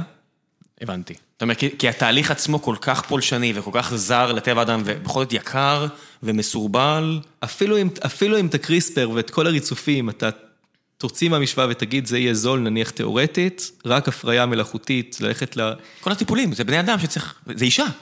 בדיוק, זה בן אדם שצריך, לה, במקום לעשות את זה כדרך הטבע, להיכנס למסלול של טיפולים. מי שצריך את זה כמובן, זה נהדר שיש, אבל זה לא הופך את, זה, האוכלוסייה האנושית לא תעבור כולה את זה. כן, זה תהליך, אה, כל, כל מי שנחשף לזה יודע עד כמה זה לא נעים וכמה זה קשה ו... זהו, בגלל זה אני לא חושב שזה יהיה חיסון ל-HIV, בייחוד שיש היום טיפולים מאוד יעילים ל-HIV, ורוב הנשאים בעולם המערבי שיכול להרשות לעצמו טיפולים כאלה, הם לא חולים באיידס והם חיים ביחס, בצורה די, אורח חיים די סביר. הבנתי אותך. טוב, לפני שנסיים, אה, המקום להמלצות. יש לך את הבמה, אה, תמליץ על כל מה שבא לך, סרטים, סדרות, אה, פעילויות, אה, מדע גדול בקטנה זה הגיוון, אני מכניס את זה אוטומטית. shoot. אז כמובן, מדע גדול בקטנה אמרנו, אה, מי שאוהב חרקים ופרוקי רגליים וזוחלים כמוני, עד צילום פרוקי רגליים, חרקים, זוחלים ודו-חיים, אז ככה קוראים לקבוצה. שוב, שוב, שוב. צילום פרוקי רגליים, חרקים, זוחלים ודו-חיים. הרגתם אותי, זה, זה השם של הקבוצה? זה השם של הקבוצה. צילום פרוקי רגליים, אני מניח שזה כבר מסנן לי את- זה כבר מביא אותי, נכון? כן, זה כבר מביא אותך, יש גם צ'ילום פרוקי רגליים, לדעת שזה לא זה, זה הפרודיה עליה. שילום פרוקי רגליים, אין מה לעשות. אה, אין מה לעשות. ישראל. ישראל, אנחנו בוחרים פה לפי לגיליזציה, אבל לא לגיליזציה, אז מן הסתם, אם אתה עושה צילום אה, צילום פרוקי רגליים, יהיה גם צילום פרוקי רגליים. מן הסתם. אז זה, זה התחביב השני שלי של אה, מקרו. אה, יש את עמודת, עמותת מידת, למי שמתעניין בבריאות הציבור, שגם בנוסף למדע גדול בקטנה, היא מתעסקת הרבה בנושא של חיסונים והנגשה של כל המידע הזה על הרגלי בריאות, על משמעות של חיסונים לאוכלוסייה הרחבה. אה, אז שווה לעקוב אחריהם. אה, זה מה שעולה לי בראש כרגע. פנטסטי. אני אה, אמשיך עם אה, אותן המלצות שאני נותן פה כבר נראה לי איזה ארבע שנים, אני תמיד אומר, אה, מדי פעם אני אה, יוצא לראות פרק אה, של קן ברנס, אתה יודע מי זה? יוצר סרטי דוקומנטרי אה, אמריקאי, מדהים, מדהים, מדהים, מדהים. הוא עושה סדרות נורא כבדות, הוא עשה אחת על מלחמת וייטנאם שהרבה אנשים דיברו עליה פה בארץ, והוא עשה אחת על משפחת רוזוולט, אה, שני הדודנים הרחוקים ששניהם היו נשיא ארצות הברית, שהמלצתי עליה כמה פעמים פה, ואם בנטפליקס יש שם את כולן, יש שם את האחת על מלחמת האזרחים ואחת על אה, כיבוש המערב האמריקאי, וכל אחת כזו היא, היא פאר היצירה. כל מי שאוהב דוקומנטרי זה כאילו כל כך, עושה אחת על בייסבול, וזה כל כך רמה מעל המשחק. זה פשוט רמה מעל המשחק, והוא הוא יוצר מדהים. אז אני, אה, המלצה מאוד חמה על כל מה שקן קן בארנס עושה. אה, זה הכל בנטפליקס, אני שוב, באמת, אני לא יכול אה, to stress enough כמה זה רמה מעל המשחק של יצירה אנושית אוהבת. זאת אומרת, אתה יודע, אתה רואה נגיד בארץ את הקברניטים, יצא לך לראות? של אה, רביב דרוקר? האמת שלא, אני גרוע בכל נושא של לראות טלוויזיה. אז אה, המלצה, לא, זה, זה באינטרנט. אה, המלצה חמה מאוד, הוא, הוא עושה כזה אה, סדרה על אה, ראשי ממשלה בארץ, והוא עושה את זה עם הרבה, הרבה אהבה. אתה רואה כאילו, אתה רואה אנשים, אתה כולנו בני אדם, בסופו של דבר עם המון שטויות, ואתה רואה שכל מיני אנשים שאמרו שהם גדולים מהחיים, אתה מגלה שהם לא. כי הם הגיעו בגיל נורא מאוחר לתפקיד, וכבר מה לעשות שבני אדם נהיים קטנוניים וקטנים. ואז אתה רואה את היצירה של קן בארנס על, על הרוזוולטים, וזה... אוקיי, כזה אני רוצה. אתה אומר, אוקיי, אז, אז התפקיד הזה יכול להיות מוצלח, אתם אומרים. אוקיי, אז כזה. אה, אז המלצה מאוד חמה, וזהו. בן אדם, תודה רבה רבה רבה שבאת, אני יודע שתכף יש לך פגישה. תודה רבה. ביי ביי.